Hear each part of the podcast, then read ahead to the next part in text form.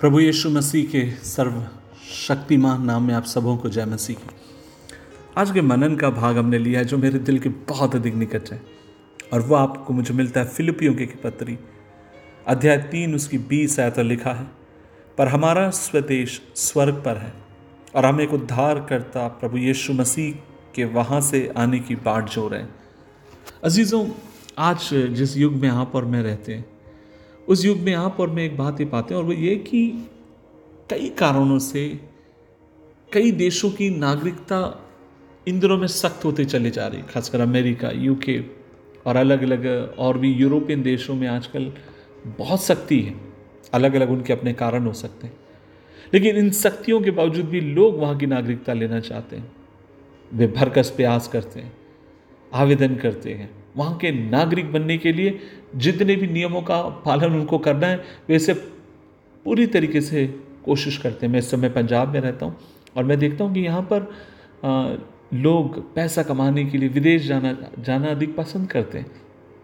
और मैं एक बात आपसे ये भी कहना चाहता हूँ कि कोशिश सबकी ये रहती है कि कैसे भी मुझे विदेश जाना है, परदेश जाना है। लेकिन जब आप और मैं प्रेरितों के काम की किताब अध्याय 22 उसकी 26 से 28 आयत तक पढ़ते हैं, तब आप और मैं ये बात को पाते हैं कि जिस समय में पौलुस रहा करता था, आज से 2000 साल पहले, उन दिनों में रोमी नागरिक बनना बहुत महंगा था। बड़ी कीमत चुकाई जाती थी रोमी नागरिक बनने के लिए। और इस बात को पौलुस ने आसानी से समझ लिया होगा। पौलुस, क्योंकि रोमी नागरिकता भी उसके पास थी। और पौलुस आपको मुझे ये समझाना चाहता है कि शैतान अपना भरकस प्रयास करेगा आपके मेरे लक्ष्य से, आपके मेरे ध्यान को हटाने के लिए, जो परमेश्वर चाहता है कि उसकी ओर आपका मेरा लक्ष्य हो।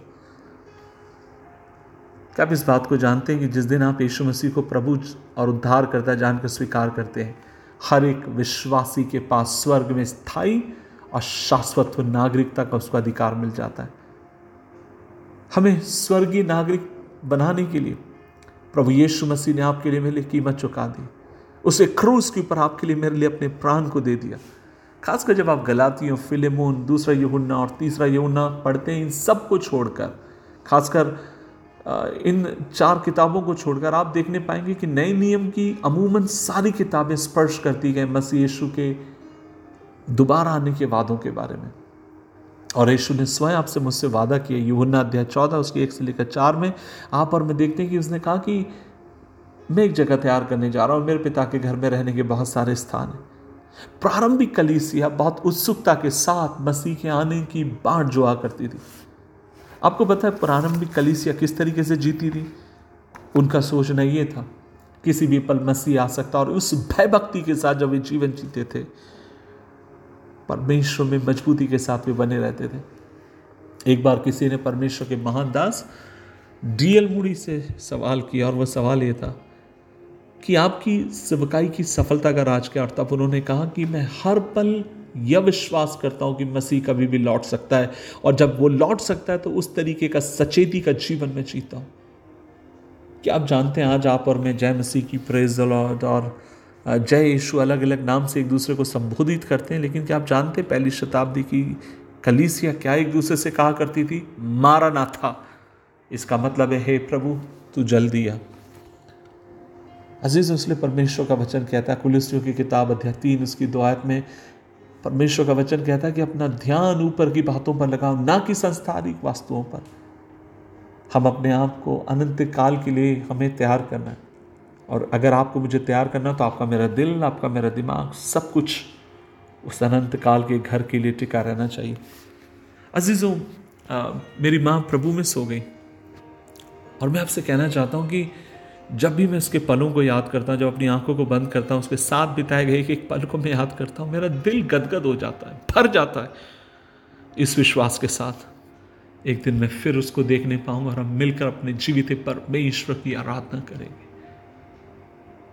यह विश्वास, मसीह आएगा, मसीह आएगा, यीशु मसीह लौट कर आएगा ताकि अपनी दुल्हन को वो लेकर जाए। क्या आप जाने के लिए तैयार हैं? अगर तैयार हैं तो आइए इस संवेदनशीलता के साथ आप और मैं जिए कि मसीह किसी भी पल आ सकते हैं आपको मुझे लेने।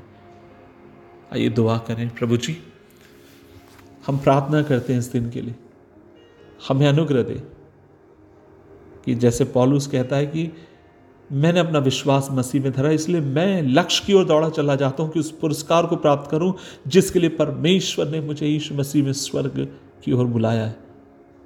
अनुग्रह दे प्रभु, मैं अनंत काल को ध्यान में रखकर जीवन जीऊँ और दूसरी तरफ यीशु के आमद का बेसब्री से इंतजार करूँ। सहायता कर, यीशु मसीह के नाम से मांगते हैं। आमीन आमीन आमीन।